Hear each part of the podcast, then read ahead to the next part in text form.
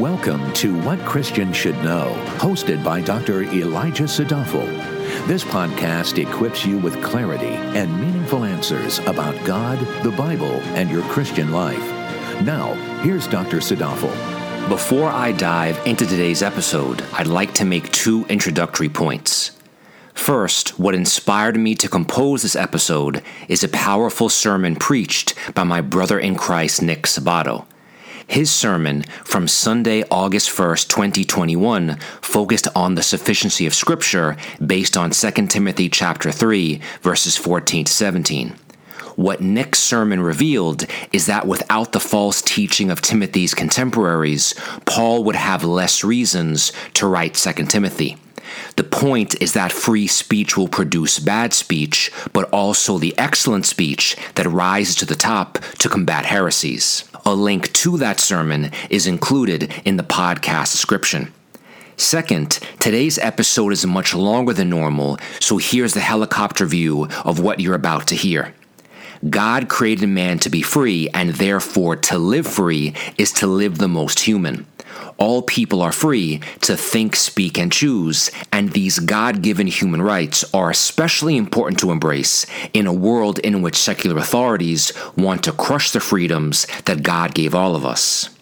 That's the big idea. Now let's get started with today's episode. 1. Introduction All people are free because God made them so. That is a central proposition I will provide biblical evidence for in this episode. Furthermore, that proposition has three powerful applications. That is, because all people are free, they are free to think, they are free to speak, and they are free to choose. You see, all people everywhere all the time are free as a function of who they are.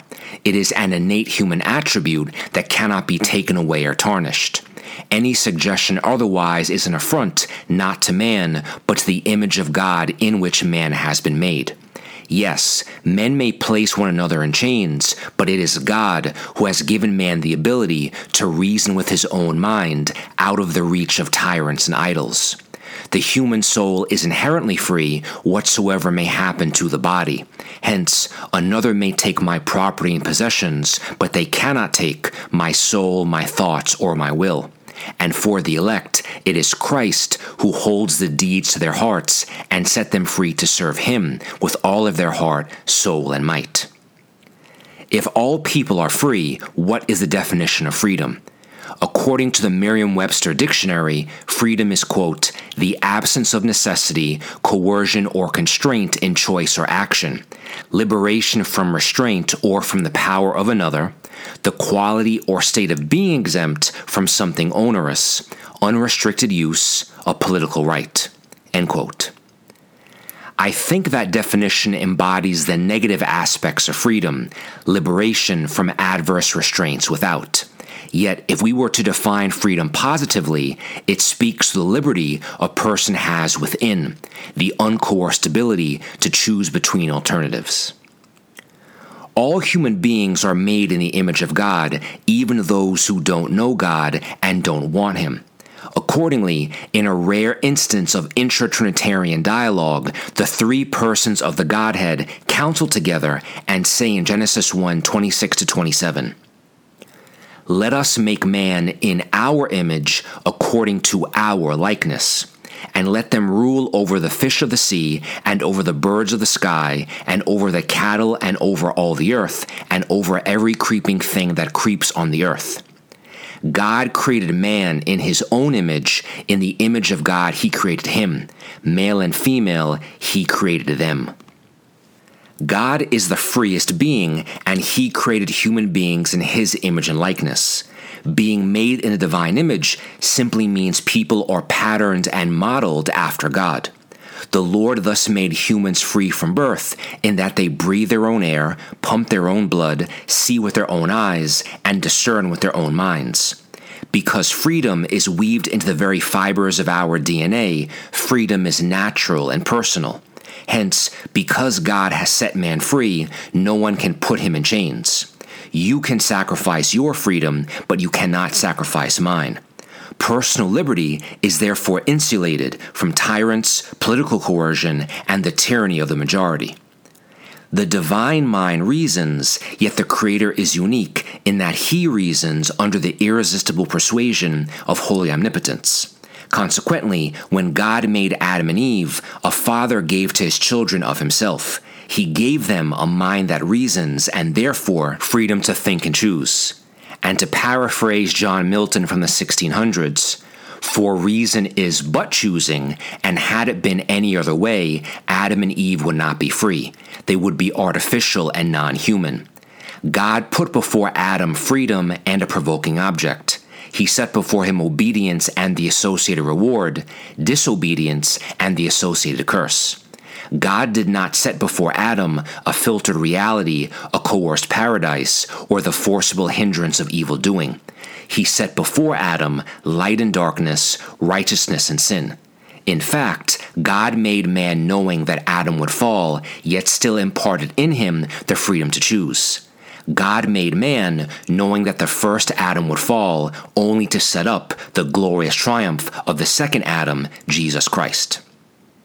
That provides a biblical foundation for human freedom as revealed in the Old Testament as it applies to all people in general. But what about Christians in particular? In his first epistle, the Apostle Peter writes to those Christians who are scattered throughout Asia. He writes to them about the living hope they have in Christ, as well as the comfort of a sure salvation. He reminds the saints that they are living stones designed to fit into a spiritual house in which Christ is the chief cornerstone. Subsequently, as a function of what God has done and who the people resultantly are, a chosen race and a people set apart for God's own possession, Peter exhorts the dispersed to live and act in all things for God's glory.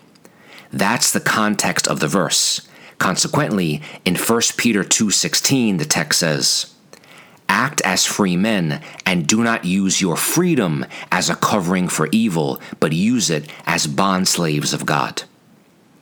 Freedom is translated from the Greek root eleutheria, which refers to freedom, liberty, and the state of being free. This freedom stands in direct contrast to the constraints of the Mosaic Law, which the New Testament looks on as slavery. Galatians 2 4 and 5 1. The freedom of God is antithetical to the slavery of corruption, and the freedom that God purchased for his elect through his Son has a comprehensive character. God secured the freedom for his own once and for all. It is critically important to note that biblical freedom never means autonomy from God.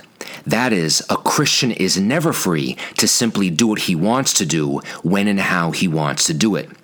God is forever sovereign, and Christian freedom means being free to do the will of the Lord in all things.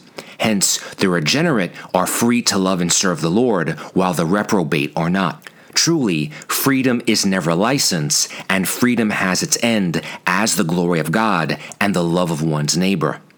Biblical freedom never has its ultimate end focused on the self, a political cause, or an idea. Biblical freedom is Christocentric. For of what value is it for a man to be free to do what is right in his own eyes now, only to inherit hell forever? That is not freedom. It is slavery dressed up to look like freedom. And it cannot be missed that slavery is egalitarian. All outcomes are equal in the chains of servitude. 2. Man is free to think. God created man to be free, so the first application of innate human freedom is that man is free to think. God has so esteemed human dignity to such a high degree that man has the freedom to think and consider not to choose God. Did not God give Adam the freedom to reason within himself and make an uncoerced decision to disobey God? If man were not free to think, then why would Adam choose to believe the lies of Satan as opposed to the truth of God? If man were not free to think, then why would Christ command those who heard his words to change their mind or repent and instead believe the gospel? Mark 1:15. Because man is free to think, he is able to saturate his mind with thoughts that are opposed to God. Now, if God has given man this freedom, who else is to suggest otherwise? Consider the words that the Lord speaks to the people of Israel through the prophet Isaiah. In Isaiah 1 18 to 20, the Lord invites his listeners to think, judge, and then make a legal determination. This invitation is real because the hearers possess the genuine ability of free thought. The text says, Come now and let us reason together, says the Lord. Though your sins are scarlet, they will be as white as snow. Though they are red like crimson, they will be like wool. If you consent and obey, you will eat the best of the land, but if you refuse and rebel, you will be devoured by the sword. Truly, the mouth of the Lord has spoken. Furthermore, God commands his children to set their minds on heavenly things, not earthly ones. Romans 8 5 to 6 and 12 2, 2 Corinthians 10 5, Colossians 3 8. God commands what he enables. In this case, he commands thought to be fixed on a desired object. In Philippians 4 8, the Apostle Paul wrote, Finally, brothers and sisters, whatever is true, whatever is honorable, whatever is right, whatever is pure, whatever is lovely, whatever is commendable, if there is any excellence and if anything worthy of praise, think about these things. Rene Descartes once said, I think, therefore I am he is correct. What is also true is, I think, therefore I am free, because the act of thinking itself involves not the forced computation of isolated information, but the balanced consideration of the totality of facts in order to arrive at an informed conclusion. Freedom is the seed, and thought is the fruit. Thought is therefore just another piece of evidence of the divine fingerprint on humankind. The more free a man is, the more he thinks. Only slavish machines compute what they are programmed to because they are not free to think. Free thought begets free speech, for words are the fruits of reason and ideas. This brings me to the next application. 3. Man is free to speak. The next application of innate human freedom is that man is free to speak. Again, I resort back to creation. As John Milton wrote in Areopagitica, quote, God does not captivate man under a perpetual childhood of prescription, but trusts him with the gift of reason to be his own chooser. There were but little work left for preaching if law and compulsion should grow so fast upon these things which previously were governed only by exhortation. The point that Milton was making here is that all humankind are gifted with reason by God. The Lord then saw it fit to use the power of speech in the gospel to appeal to man's mind. That means, with eternity being at stake, the omniscient God of the universe thought it good that his eternal gospel be freely preached alongside false gospels, with man being enabled to discern and evaluate alternatives. The point is simple heaven's logic favors free speech. Let then no man ever suppress it. To paraphrase the ancient Greek tragedy writer Euripides, this is true liberty.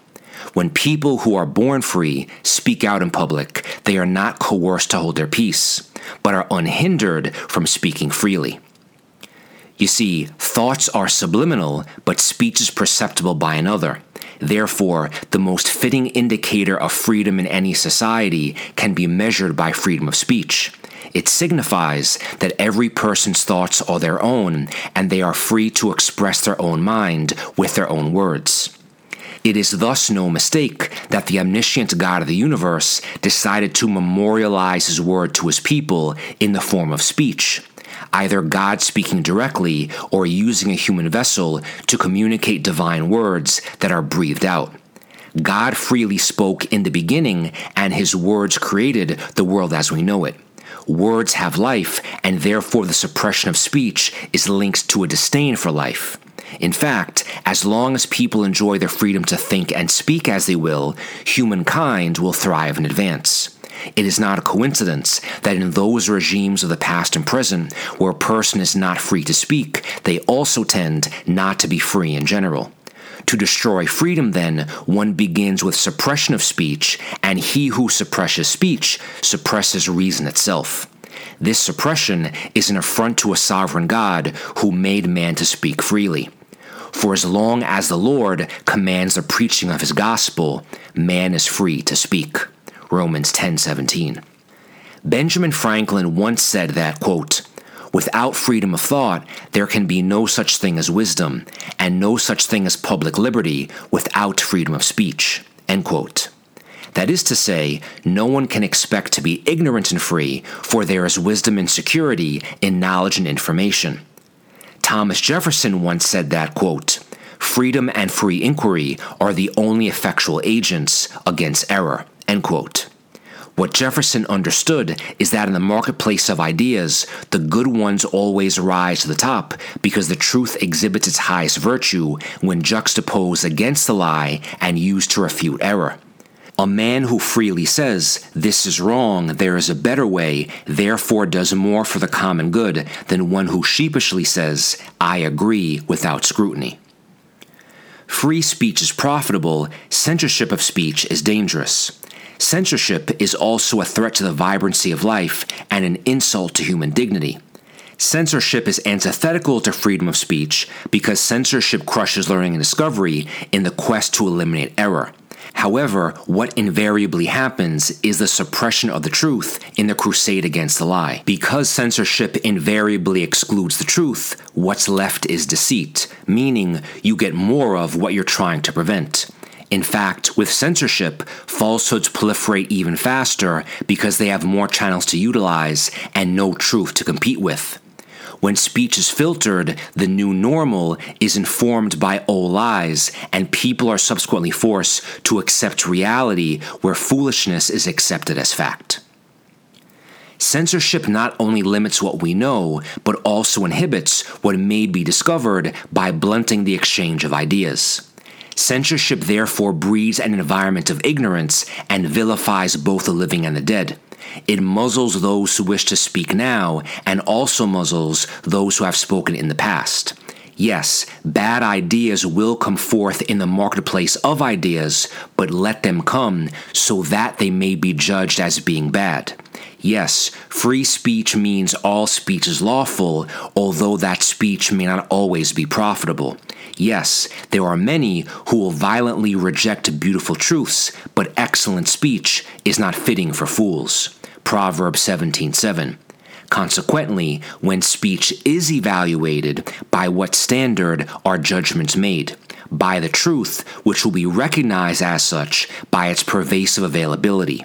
Hence, if an idea is to be rejected by private individuals, it must first be examined before being refuted with good reason based on facts.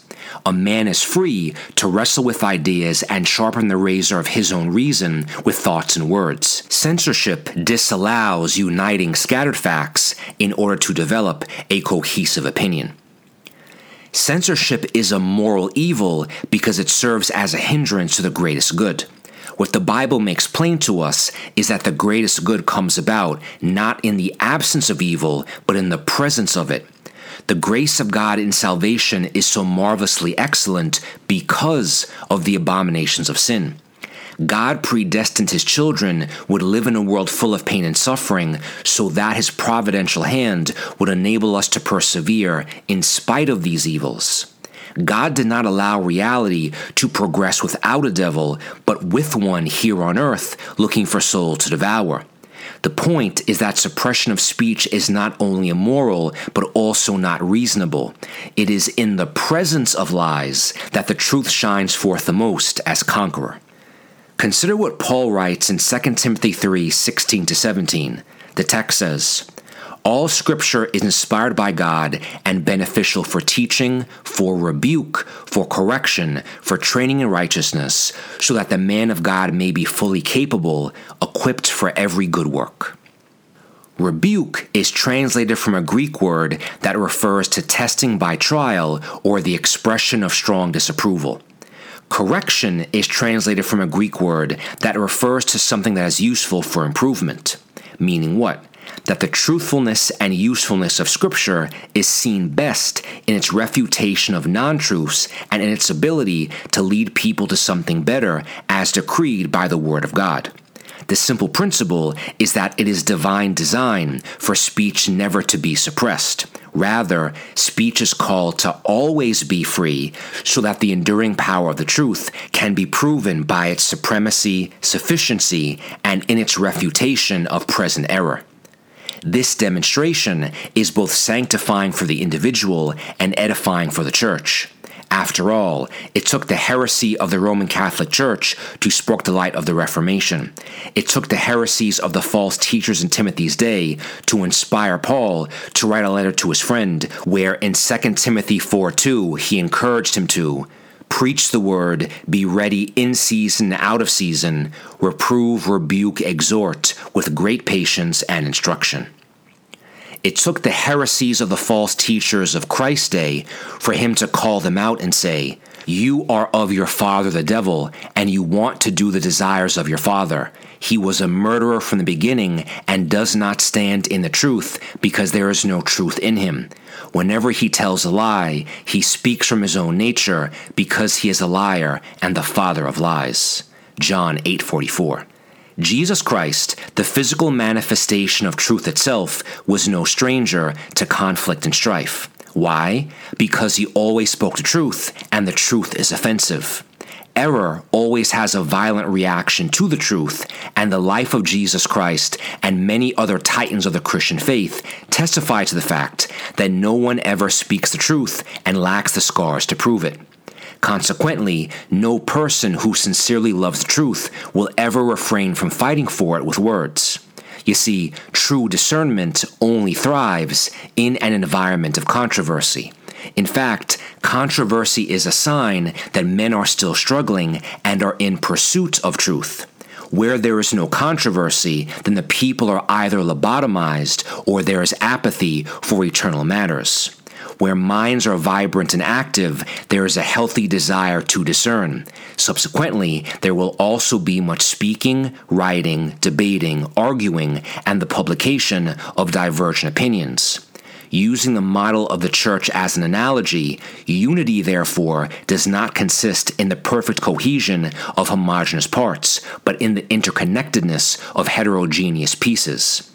This is what tolerance truly is, where we patiently listen to all those who wish to speak, even if we ultimately come to radically different conclusions. All may speak because they are free to do so, but in the end, the truth will stand. Censorship is therefore never a sign of societal health. It is a sign of societal disease and decay. Censorship is a symptom that some want to hide the truth or they have become so used to the lie they no longer recognize what the truth is. Censorship also creates divisions and grows factions. Again, to quote John Milton from Areopagitica, quote, a dream of well doing should be preferred before many times as much the forcible hindrance of evil doing. For God sure esteems the growth and completing of one virtuous person more than the restraint of ten vicious, so as not to count a man fit to print his mind without a tutor and examiner, lest he should drop a schism or something of corruption, is the greatest displeasure and indignity to a free and knowing spirit that can be put upon him. I endure not an instructor that comes to me under the wardship of an overseeing fist. Truth is compared in Scripture to a streaming fountain. If her waters flow not in a perpetual progression, they stagnate into a muddy pool of conformity and tradition. They who counsel you to such suppressing do as good to bid you to suppress yourselves. End quote. What Milton says here is that censorship creates a system of segregation of speech those who are muzzled and those who are not. Typically, those who speak are only given a voice because they adhere to the pre approved sacrosanct doctrines. What inevitably results is anger, bitterness, and strife. Those on different sides of the filter begin weaponizing words against one another, which creates a conflict that free speech never produces. Censorship is intellectual feudalism, and the love of such tyranny can only come about where there is a hatred of freedom and the people who are innate possessors of liberty and speech. This is basic human nature. If you tell a man he cannot do something, then his desire to do it increases. Furthermore, the censors are as dangerous as the censorship itself because the censors are never neutral. They are not neutral in their hatred of free speech, and they tend to have a bias for power. Consequently, why would it ever be assumed to be true that the ultimate good is the one chosen by the censor, whether that censor be the state, an institution, a social media platform, etc.? Why is the censor scale of morality deemed righteous and those against it deemed depraved? The censors are not superior as a function of their own nature. In fact, the censors are the most immoral when they suppress free speech. They are the most virtuous when they embrace free speech and are willing to censor their own censorship.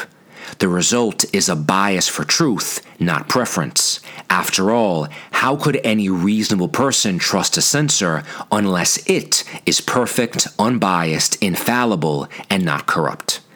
The censors are in fact more dangerous than those who purposely propagate false information because it is the censors who rely on coercion. The false prophets must still rely on persuasion. You see, censors never have a virtuous purpose. They either doubt the strength of the truth or they are afraid of what it has to say. Censors are intellectual and moral cowards. Instead of fighting on the field of reason, they would rather fix the fight so no one will exercise their intellectual vigor. The result is that the worst rise to the top and the best are silenced, shamed, or ridiculed. Censorship is tyranny over knowledge and learning. Beloved, do we not realize that the Bible is the most offensive speech ever produced? What does the Word of God tell us? That man is a depraved sinner destined for hell, that man cannot save himself, and instead he strives to be the king of his own dunghill in Sheol, that man can do nothing for God, and the Lord hates man's righteousness. The Christian therefore ought to be the very last person to condone censorship, lest anyone censor the preaching of the gospel. God made all humans to be free, therefore, all are free to speak, regardless of those false restraints put on them without. History provides a reason for hope, because even in times of strict censorship, that is when the voice of the suppressed goes stronger. Biblical and secular history also teaches us that in times of darkest despair, that is when God raises up men of extraordinary talent to revive the light of truth that has been covered over with the shades of censorship. After darkness, light. I will again quote John Milton from Areopagitica. Quote, Give me the liberty to know, to utter, and to argue freely according to conscience above all liberties. End quote. This brings me to my next application. 4. Man is free to choose. The next application of innate human freedom is that man is free to choose based on the strongest inclination of his will man is free to deliberate, to make decisions, and to choose between alternatives. Humans are thus distinguished from animals by their freedom to choose based on morality and to do either good or evil. Indeed, a person may choose that which ultimately acts against their own self interest. Freedom of choice does not imply that a person is only free to choose that which is righteous, beneficial to self, or for the common good. Ultimately, for as long as people are free to reject God and do what is right in their own eyes, then man is free to choose. Man is also free to reap the full consequences of his choices. Freedom to choose is grounded theologically in two separate phenomena conscience and individual autonomy. God has installed a spy in the hearts of all people. That spy is called the human conscience. The conscience is the invisible place where that which is known about God is evident within the person because God has made himself evident in the conscience. Romans 1:19. Conscience is a subtle whisper that convicts you that a thing is either virtuous or immoral. It imparts peace when there is a harmony between conscience and deeds. It causes strife when there is a mismatch. Conscience cannot be silenced, nor does it ever stop preaching the truth. What does happen is that a person may suppress the truth in unrighteousness. What results is a softening of the whisper and a progressive descent into depravity. Subsequently, in one of life's grand ironies, when a man rejects his maker, the Lord is in turn free to give that person exactly what they want a life where God leaves them alone and hands them over to themselves. The result is not freedom, but rather slavery to sin. Accordingly, the basic point is that conscience speaks and persuades, it does not coerce. Rather, God's spy convicts the will. For the Christian, he or she is not called to act against the conscience that God has embedded within them. To disobey conscience would be a betrayal of faith and a sin. Hence, all Christians are called to live by faith, which animate a person's own convictions before God. Happy is the one who does not condemn himself in what he approves. Romans 14:22. Because God is sovereign, anything that is not God is not sovereign. People are free to choose, but when a conflict of allegiances exists, a Christian is called to obey the ultimate authority, for it is better to obey the Lord rather than men. Consequently, any law or compulsion that compels a man to act against conscience, in essence, unlaws itself. Freedom to choose is also grounded theologically in the Imago Dei, or the fact that all human beings are made in the image of God. Consequently, this means all individuals have a God given right to individual autonomy. This autonomy includes freedom to choose, the freedom to either consent or not consent, and the freedom to be left alone to supplant autonomy would desecrate the image of God and people, equate to a pollution of the sacredness of the divine image, and the subsequent degradation and dehumanization of the individual. Even conscience testifies to the veracity of freedom of choice because when a person is forced to act against his will, conscience animates the undue burdens of anxiety, strife, and restlessness. Even though a person may possess individual autonomy, they are not autonomous. They do not have absolute freedom and are not free to sacrifice the freedom of another for their benefit as long as one person does not violate the personal or property rights of another, then that person is free to choose and do what they please. As stated, that does not imply what a person chooses to do will be virtuous or moral. They remain at liberty to choose accordingly. This also does not imply that some choices will not be deemed sins by the Lord. In the end, it is His prerogative to do something about the practice of these things now, and He most certainly will do something about all of these things when history ends. Many often regard limiting the freedom of choice as being virtuous if being done for the quote, public good, or to keep everyone safe, or for national security, or to keep everyone healthy. What history teaches us, however, is that free people have accepted the devil's bargain of trading liberty for safety when they are fearful. In a time of crisis, it seems that less freedom equals more security. It never does. In fact, trading freedom for liberty is the state's dream because it gets to secure dominance without any resistance. What people who take the bargain don't realize in the moment is that a state that can heal must also be a state that can kill. As Benjamin Franklin once said, quote, those who would give up essential liberty to purchase a little temporary safety deserve neither liberty nor safety. End quote. And as Edward Burke once said, quote, the people never give up their liberties, but under some delusion.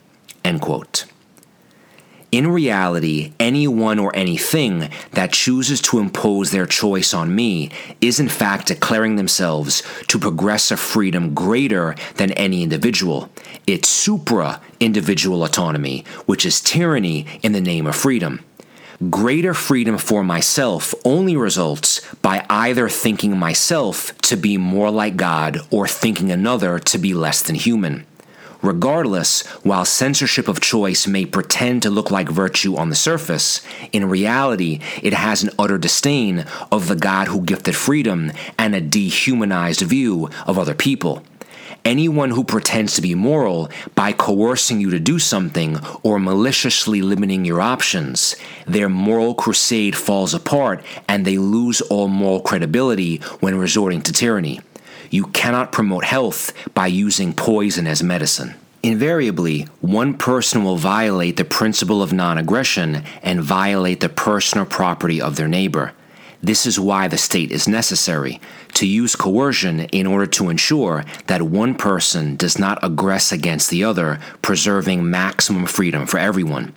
In an ideal world, the state would be an institution that is freedom preserving, cognizant that God is freedom promoting. In the fallen world in which we live, history tells us that the state is freedom consuming. This makes sense, cognizant that the state tends to be godless.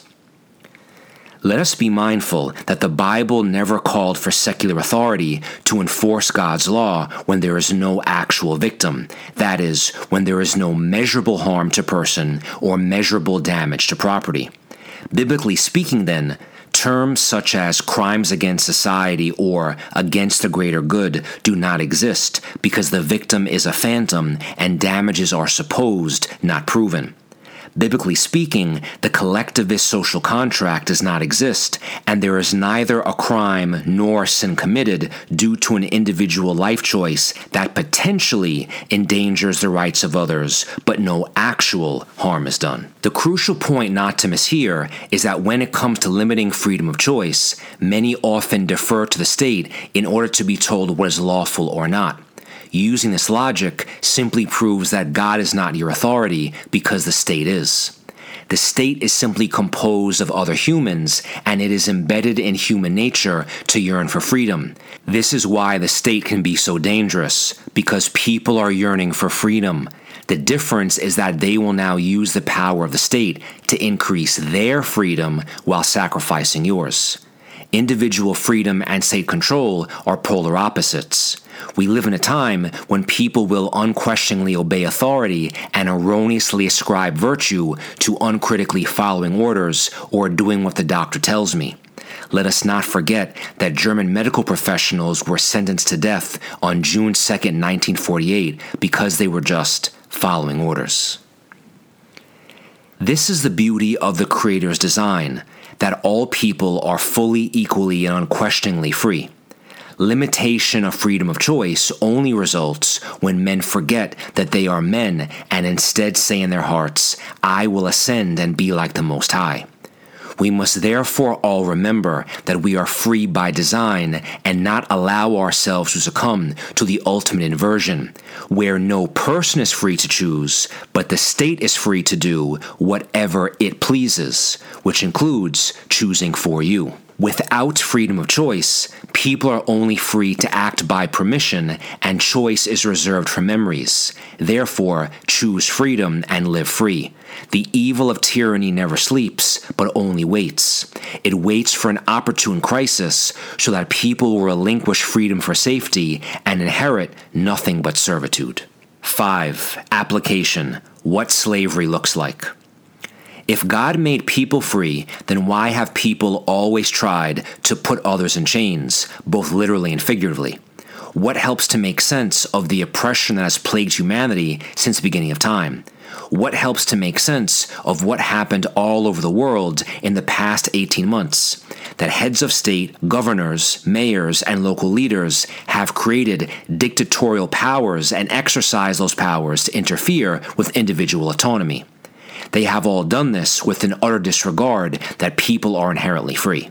Well, as I have explained before in a prior post titled Antonio Gramsci and the Narrative Behind the Narrative from September 9th, 2020, what we are seeing unfold before our very eyes is an attempt to create a new culture of statism where secular authority is free to do as it pleases and individuals are demoted to slaves who are merely granted permission. A free state that sovereignly rules over a population of servants is antithetical to biblical Christianity. This is why the narrative behind the narrative is to overthrow the moral and intellectual foundation of biblical Christianity in the West. The intent is to throw away the idea that God made people free. As a result, all people are not created equal, and we are not endowed by our Creator with certain unalienable rights. This includes individual freedom. Accordingly, the only way to nudge a Marxist inspired revolution would be to make the West as godless as possible so that our faith in the Judeo Christian moral system would crumble. A demoralized people forget about God, and then they forget that they are free. Consequently, there are many disruptions happening in the present that are precursors that lead up to the grand rebellion against the Lord there is one big meta narrative the de Christianization of the West and the overthrow of the authority of God. This begets many smaller but related narratives, like the overthrow of freedom of assembly, dissent, and religion, the overthrow of bodily autonomy, parental rights over their children, and voluntary exchange. In this progressive revolution, there is no murder by a single gunshot wound to the head, but death by tens of thousands of paper cuts. Small losses of freedom will therefore incrementally add up to a total loss of freedom. So, what will replace the Christian foundation in the West? What will remain is a new standard of so called truth that has nothing to do with the objective truth at all. The new standard of truth will be the state, which is now free from God and therefore autonomous, free from all prior foundational systems, so that it is at liberty to simply do what it wants to, regardless of morality and the inherent freedom of other people. Now, you tell me, for a secular authority to think and act like that, who else does that sound like? Which character in the Bible protested against God and rebelled against him so that he could be like God? Who is the one who said in his heart, I will ascend and be like the Most High, so he could reign in a universe in which he was king? The answer is Satan himself. So, if you really want to know who's the grand architect of the narrative behind the narratives, it's the devil himself. We know it's the devil because the purpose of the ideological revolution is to overthrow Christ so that there will be a new sovereign authority, the state.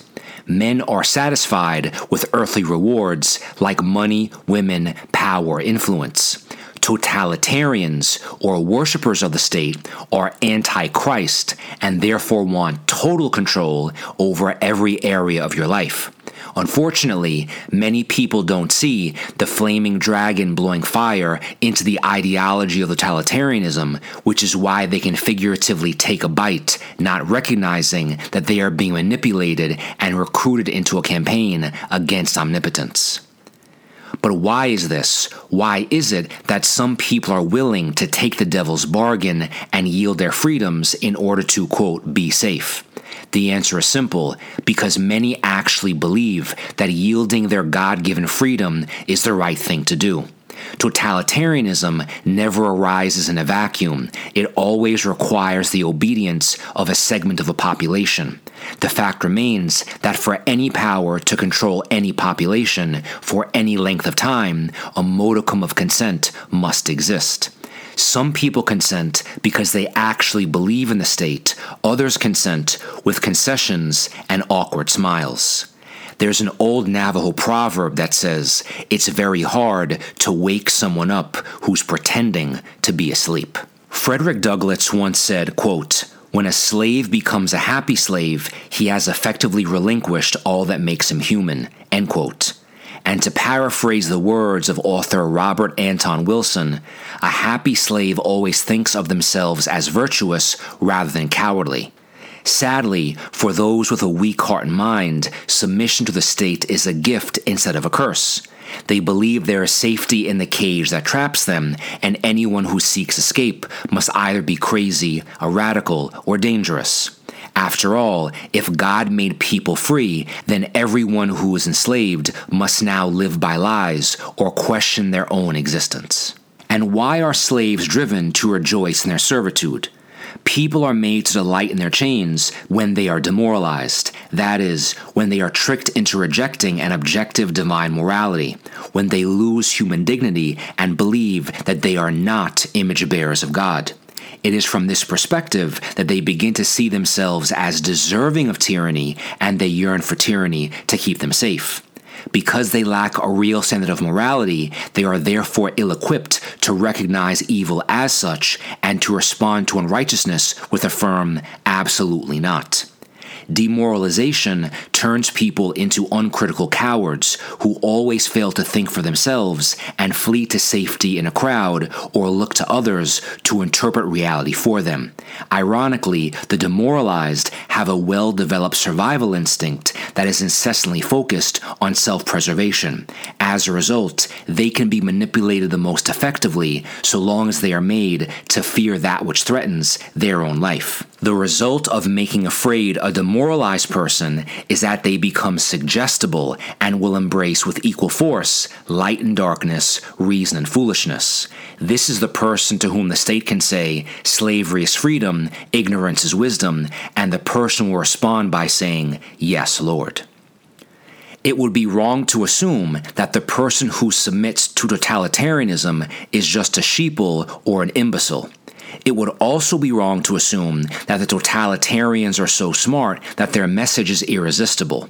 Instead, the person who is self enslaved and deceived by the rhetoric must in some way approve of oppression or think they will gain from it. As alluded to before, totalitarianism can only thrive if there is a fundamental portion of the population that loves it and wants it to exist. This population worships the state and says in their hearts, Who is like the beast, and who is able to wage war with him? Revelation 13:4.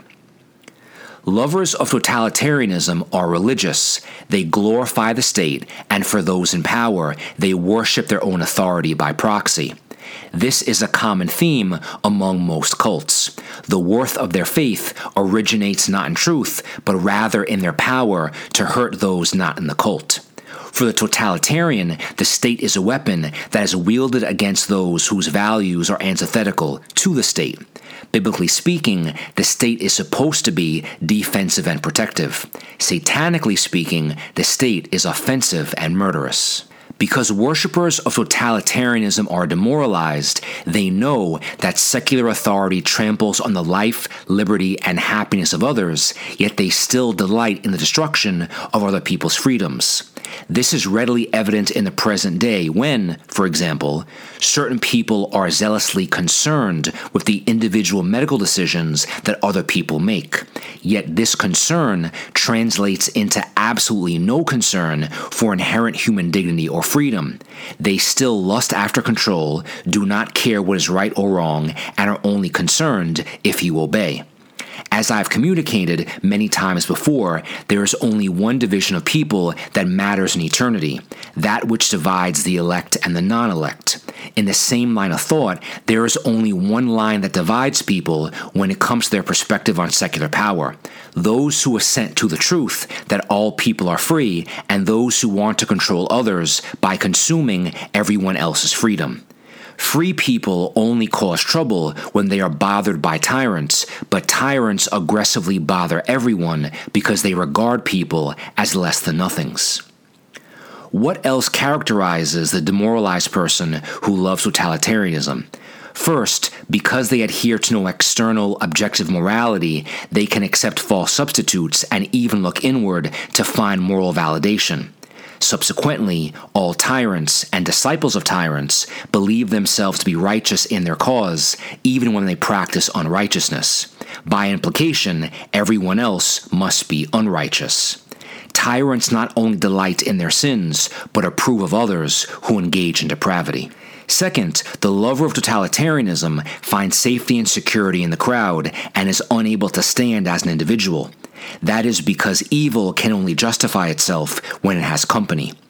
What a tyrant can never do is stand by himself in the face of resistance. This is why he must flee to the safety of the crowd and blend into the collective. Only a demoralized person can reason to themselves and say, This must be okay because everyone else is doing it.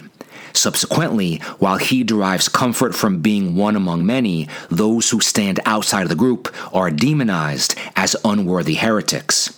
In a totalitarian regime, all the heroes conform and all the villains dissent. Hence, slavery is freedom and depravity is virtue.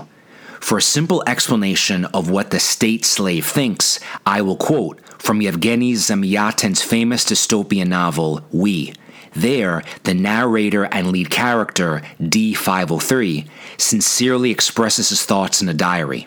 He writes, quote, I don't want to budge. I'm afraid. What'll I turn into? And it seems to me that everyone is like me. They're all afraid of the slightest movement. Take right now while I'm writing this. Everyone's sitting all closed up in his own glass cage, waiting for something. What will happen tomorrow? What will I turn into? What will I turn into tomorrow? End quote. Third, the lover of totalitarianism embraces fear as a weapon. Because this fear is manufactured, it is neither grounded in reality nor relates to an actual threat. Ironically, while tyrants delight in manufacturing fear to manipulate people, they are the ones who are in fact terrified of exposure because they are frauds. They are terrified of a fight because they are weak cowards, terrified of the truth because they are liars, and terrified of death because they live for nothing more than themselves right now. Embracing fear means that in a totalitarian society, those who rise to the top lack honor, are the most immoral, and are the most incompetent. They are the most zealously devoted to the lie of totalitarianism, and believing this lie is why they consent. This is why the truth is anathema. Resultantly, the tyrants who hate freedom perceive free individuals as aliens whom they cannot understand. They cannot understand how it is possible for someone to think and go against the collective when they are in the minority and the risks are so high. Because they don't understand it, they resort either to laughter or ridicule. They sling labels such as stupid, crazy, or selfish. For, if the state is God, then why would a man raise arms against the Most High? 6. Application What freedom looks like. If slaves are driven to rejoice and delight in their servitude, then what do free people do? The answer is they enjoy their freedom and hold on to their personal liberty with both hands. They know that they are already free, and therefore it would be ludicrous for anyone or anything else to deny them their freedom. They understand that as a function of being human, they possess certain God given, unalienable rights that can never be supplanted nor taken away by a government, an institution, or a law. They are therefore free to live as liberated individuals, regardless if the secular power they live under has not yet matured to embrace and honor innate human freedom. They are free to live this way because their liberty has been assigned by God Himself. So, what characterizes a free person? First, they are moralized. They adhere to what is true, an external, objective morality that refuses to accept the lie and cling to false substitutes. This means the antidote to demoralization is to cling to the divine biblical principles as quickly as you can in order that you will know what true righteousness is. The free person has stepped out of the darkness and into the light. A free person understands that if they were to exclusively look inward to find truth, then nothing and everything would be true at the same time. Freedom loving individuals believe in the virtue of freedom not just for themselves, but for all individuals. Of course, they think themselves to be righteous in their cause, but also believe that others are free to pursue unrighteous causes so long as they do not aggress upon another. Lovers of freedom do not delight in sin, but will never cease to call sin what it is evil and immoral. A lover of freedom hates and despises violence because it violates not only the freedom of others, but violence also violates the principle of non aggression. Only tyrants believe in violence because they are not free to think upon higher moral principles. Second, the lover of freedom may find safety and security in a crowd of freedom lovers, but they also understand truth is not measured by its number of disciples, and dissent has no innate virtue or vice. Lovers of freedom understand that those who speak and live the truth will always bear the scars to prove it, and often those who are most convicted by what is true stand alone. Truth remains settled forever, regardless if it has company or not. A lover of freedom is always willing to stand by himself despite resistance and recognizes that a crowd may often resort to degrees of tyranny that an individual cannot. Freedom minded people champion the individual, which is exactly why they do not want to aggress upon others, because they sincerely care about their individual freedom. Freedom minded people also tend to form the strongest communities as individuals honor other individuals. The focus is not therefore exclusively on the self, but on the other. Other focus encourages self sacrifice and builds communities that are foundational to any society. Examples include the family, the church, and the nation. There is wisdom in embracing freedom, and wisdom teaches a person that you are called to control no one but yourself. You are responsible to respect the innate dignity in your neighbors. Third, the lover of freedom embraces love as a way of life. Because this love is genuine, it is rational and always grounded in reality. It does not perceive as other people as inherent threats, but understands that a present enemy may actually be a future ally in disguise. At the moment, their mind may just be held captive by a deceitful idea. Love, in animating purposeful acts of the will, can often change hearts in a way that coercion can never dream of. Love never seeks to manipulate people, but to serve them. Love always involves risk. Yes, I may be exposed, but that is acceptable because as opposed to making you suffer, I will endure it in your place. Hence, freedom lovers are willing to risk their life now to save future generations from tyranny. Love embraces the truth and is terrified of what the lie can do.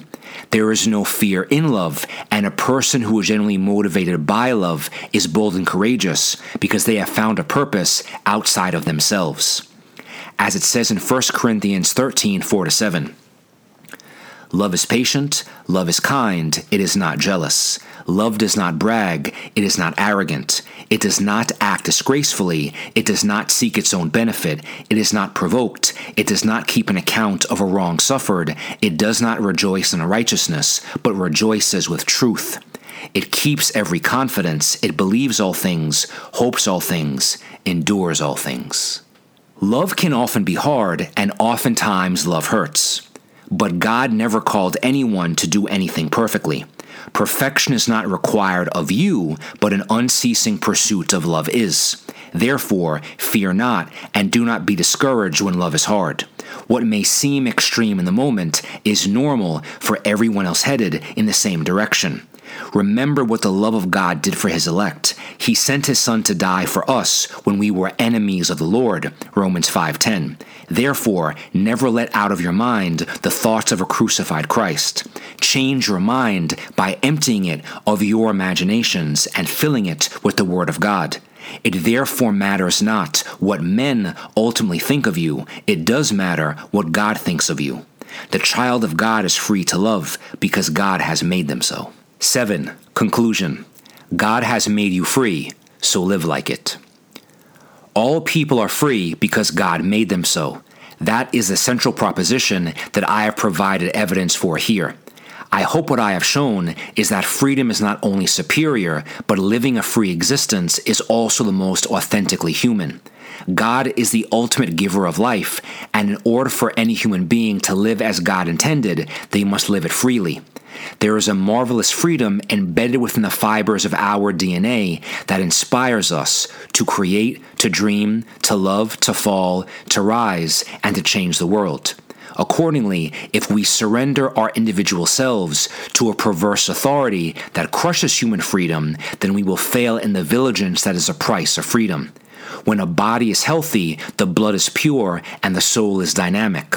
Accordingly, it is the vigor of spiritual health that compels a soul to strive for freedom.